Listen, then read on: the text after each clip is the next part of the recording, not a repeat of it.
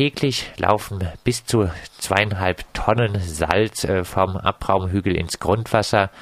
Was ist daran so gefährlich? Also Salz hat im Grundwasser nichts verloren. Wenn wir nach Breisach schauen, in Breisach ist die Spitze einer Versalzungsfahne angekommen. Dort zerfrisst es die Rohre, das macht massive Schäden. Die Stadt Breisach muss sich eine neue Wasserversorgung anschließen und im Prinzip zahlen das die Menschen in Breisach und nicht die Verursacher. Also Salz hat im Grundwasser nichts verloren und deswegen gibt es beispielsweise in Freiburg aus Sicht des BUND ein sinnvolles Streusalzverbot. Das heißt, wenn du in einem strengen Winter Streusalz streust, 100 Gramm oder sowas, dann kann dir ein Bußgeld drohen. Und man muss sich einfach vorstellen, seit Jahrzehnten laufen täglich zweieinhalb Tonnen Salz in Buckingen ins Grundwasser. Das ist A eine Umweltfrage, aber B auch eine Gerechtigkeitsfrage. Ich bin immer der Meinung, dass man Umweltschutz nicht nur auf dem Rücken der kleinen Menschen praktizieren kann. Das Salz, ist das nur für die Leitungen gefährlich oder auch für die Menschen?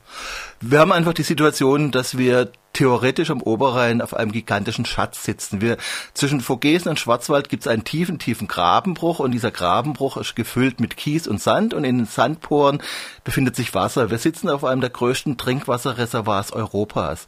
Aber wir können das Wasser nicht mehr nutzen, weil wir Drahtprobleme aus der Landwirtschaft haben. Wir haben äh, Giftmittel, Giftrückstände aus der Landwirtschaft im Grundwasser. Wir haben Salz im Grundwasser. Wir können diesen Schatz nur noch an ganz, ganz wenigen Stellen nutzen und dieses, dieser Salzeintrag wäre eine Möglichkeit, zumindest eines dieser vielen Grundwasserprobleme, die wir am Oberrhein haben, schnell zu lösen. Heißt das äh, Ganze der Bugginger Kaliberg äh, und das Laufen des Salzes ins Grundwasser nicht nur ein regionales Thema, sondern ein größeres, gravierendes Thema mit Langzeitfolgen ein Thema mit Langzeitfolgen. Im Elsass sind die Probleme viel ausgeprägter, weil wir dort viel größere Salzberge hatten. Dort war der, dort war der Kaliabbau viel ausgeprägter. Aber auch da, wir schimpfen ja gerne aus Deutschland Richtung Frankreich. Da neigt die deutsche Bevölkerung ein bisschen dazu. Aber in Frankreich hat man es zumindest geschafft, diese, Kal diese Salzberge relativ schnell zu sanieren. Die sind saniert, während in Booking hat sich die Firma K&S, die Kali und Salz AG, jahrzehntelang geweigert, äh, diese Sanierung anzugehen gehen. Wir haben die vor Jahrzehnten angezeigt. Äh, diese Anzeige des BUND hatte damals die größte Razzia in der Geschichte des Freiburger Wirtschaftskontrolldienstes ausgelöst. Ähm, und jetzt wird im Prinzip zwischen dem Landratsamt Breisgau Hochschwarzwald und der Kali und Salz AG seit elf Jahren verhandelt, wie das Ding endlich saniert wird.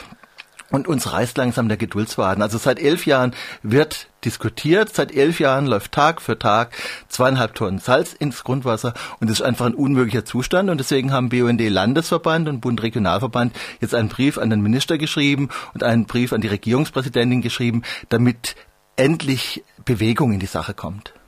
Schon am 21. März diesen Jahres lief ein Interview auf Radio Dreieckland mit dir zum äh, Thema. Dort hieß es, äh, der Kalimandjaro wird saniert. War das äh, eine Fake-Nachricht, wenn ihr jetzt wieder auf die verschleppte Sanierung hinweist?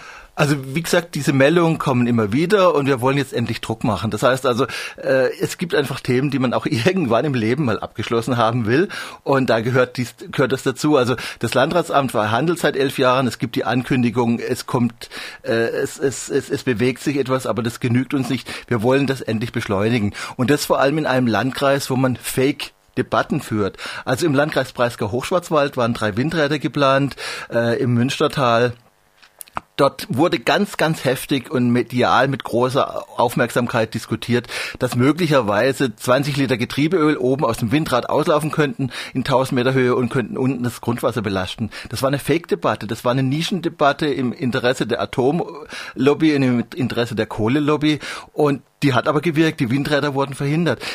Man führt in Nischenbereichen führt man Grundwasserdebatten und die großen Probleme, nämlich Nitrat aus der Landwirtschaft und Salz aus dem Buckinger Berg, bleibt außen vor. Da gehen jeden Tag zweieinhalb Tonnen Salz ins Grundwasser und es tut sich seit Jahrzehnten nichts.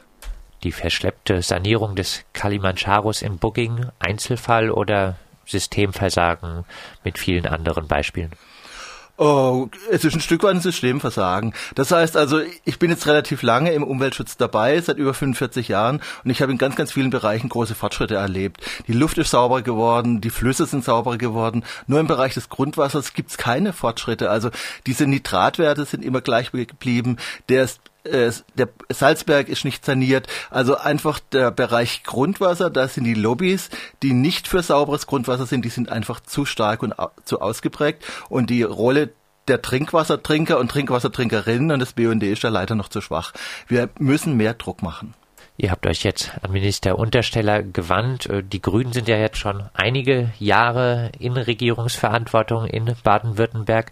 Enttäuscht, dass es trotz der grünen Regierungsverantwortung nicht vorangeht in Buggingen zum Beispiel? Es reicht nicht gewählt zu werden, man muss auch was tun. Das sagt äh, Axel Mayer.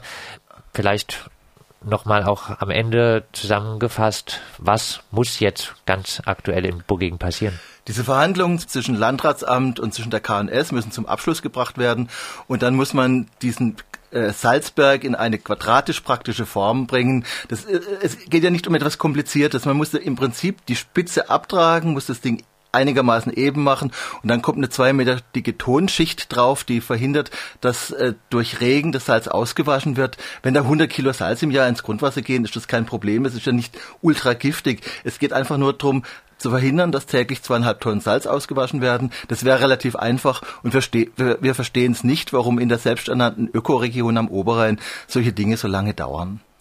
Das sagt Axel Mayer vom BUND zur immer noch verschleppten Sanierung des Kalimandscharus in Buggingen.